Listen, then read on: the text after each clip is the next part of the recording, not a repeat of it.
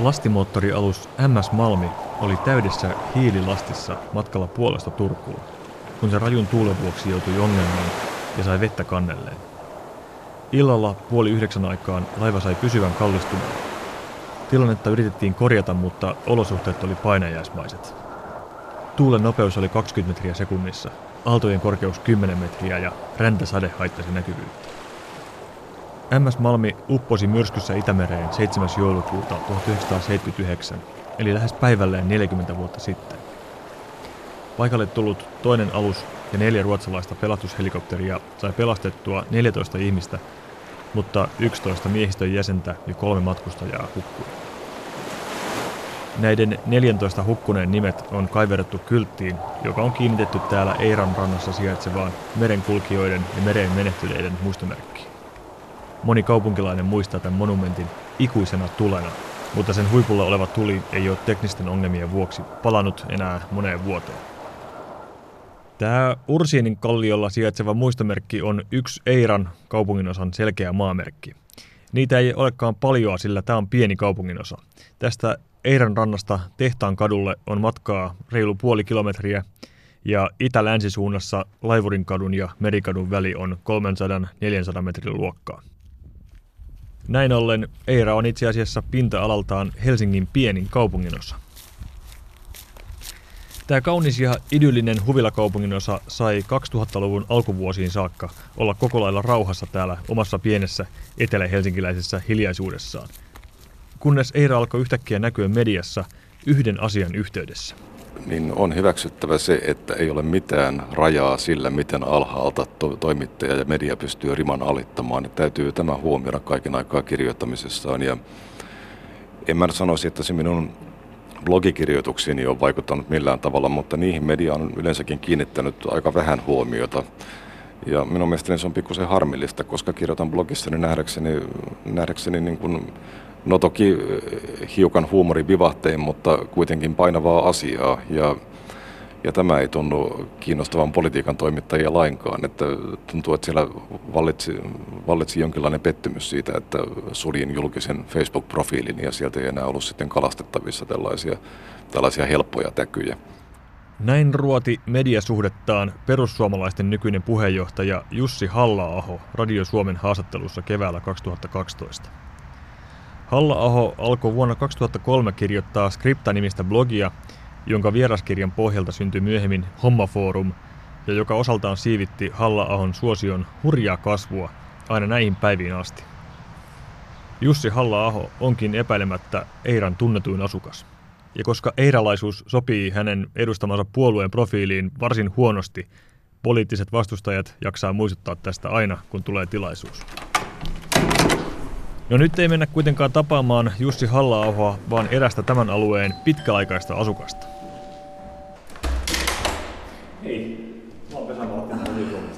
Mä oon asunut 37 vuotta. Tuossa vähän aikaa ehdin kävellä ristiin rastiin Eiran kaupungin osaa, vaikka, vaikka sää on kurja, alue on upea. Tämä on siis, voisi sanoa, että aito huvila kaupungin osa. Niin, tämä on tota melko, melko kauniisti kasvanut ja kehittynyt. Ja tota, tähän asemakaava on saarin tai suuri ruhtinaan aikoinaan vahvistama asemakaava. Ja tämä on niin Jugend-aikainen asemakaavaltaan.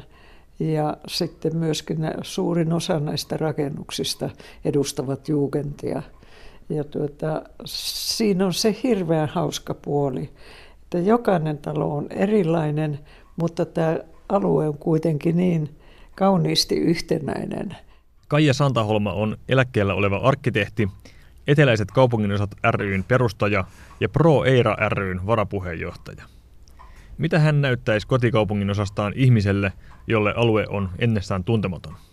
Mä näyttäisin ainakin sitä historiaa, mikä täällä niin kuin, näyttäytyy totena. Siis tämän kaupungin, jossa on kadun nimet on niin hienoja.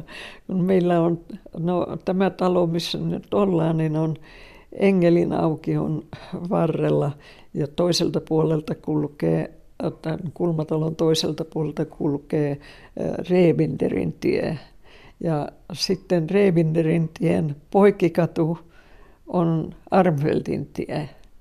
Että meillä on Rebinder, Armfeld ja sitten meillä on niin tämä Speraskin tie, joka Reebinderin tiestä lähtee tuolta Ehrensvärdin tien risteyksestä kohti Hernesaarta. Siis meillä on niin tätä historiaa täällä otettu mukaan ja, ja se, että täällä on Engelin aukio, niin Engelhän on Helsingin rakentamisessa mitä merkittävin nimi puhuisin kävijälle engelin merkityksestä kaupungin suunnittelussa ja niistä nimistä, jotka täällä niin kuin manifestoituu näiden katujen nimissä. Ja sitten mä puhuisin niistä istutuksista, joita näillä tonteilla on ja joita hoidetaan aika hyvin. Jos ollaan tiukasti Eiran kaupunginosan rajojen sisäpuolella, niin yksi sellainen asia, mikä pistää silmään, tällä ei ole lähipalveluita juurikaan. Onko se ongelma?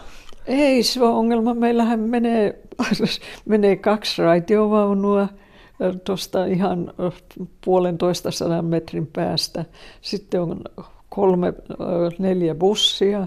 Sitten meillä on sairaala aivan vieressä ja sitten meillä on kauppoja – on tuolla niin kuin tehtaan kadun toisella puolella, Laivurin kadun toisella puolella.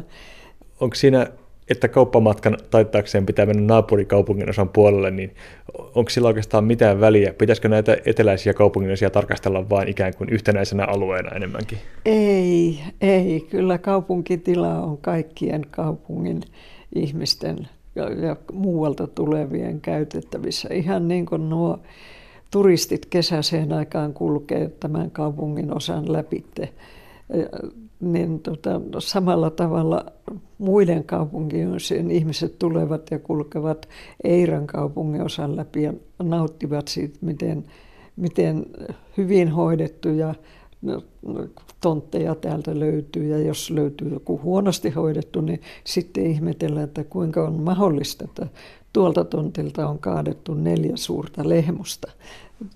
Tämä on, tämä on niin elävä kaupunginosa, kun erityisesti kauniina, kauniina päivinä, niin talvella kuin kesälläkin, että ei tämä, ei, ei tämä ole mitenkään suljettu. Tämä on niin kuin Senaatin torille voi mennä kuka tahansa, niin kyllä tännekin voi mennä, tulla kuka tahansa.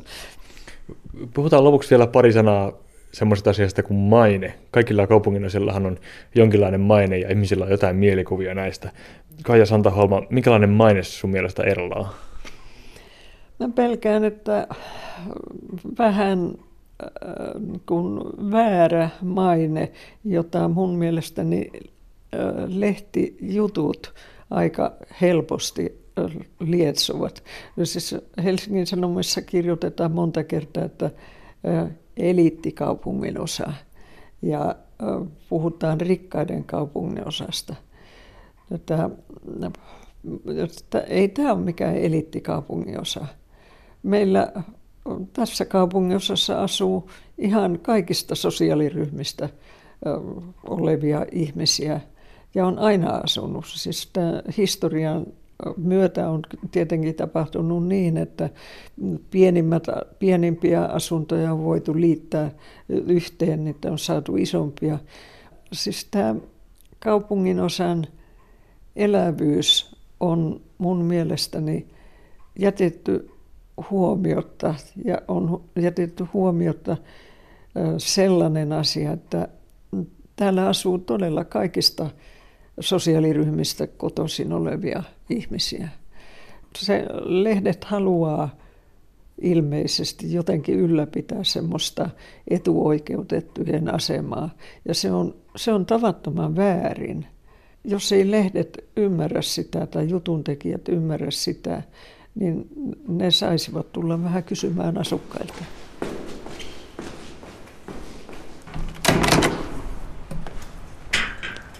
Tällainen on siis Eira, aito huvilakaupungin osa eteläisessä Helsingissä. Ja kuten kaikkiin kaupunkimme osiin, tännekin mahtuu useita todellisuuksia ja maailmankuvia, jotka kuitenkin elää rinnakkain sulassa sovussa.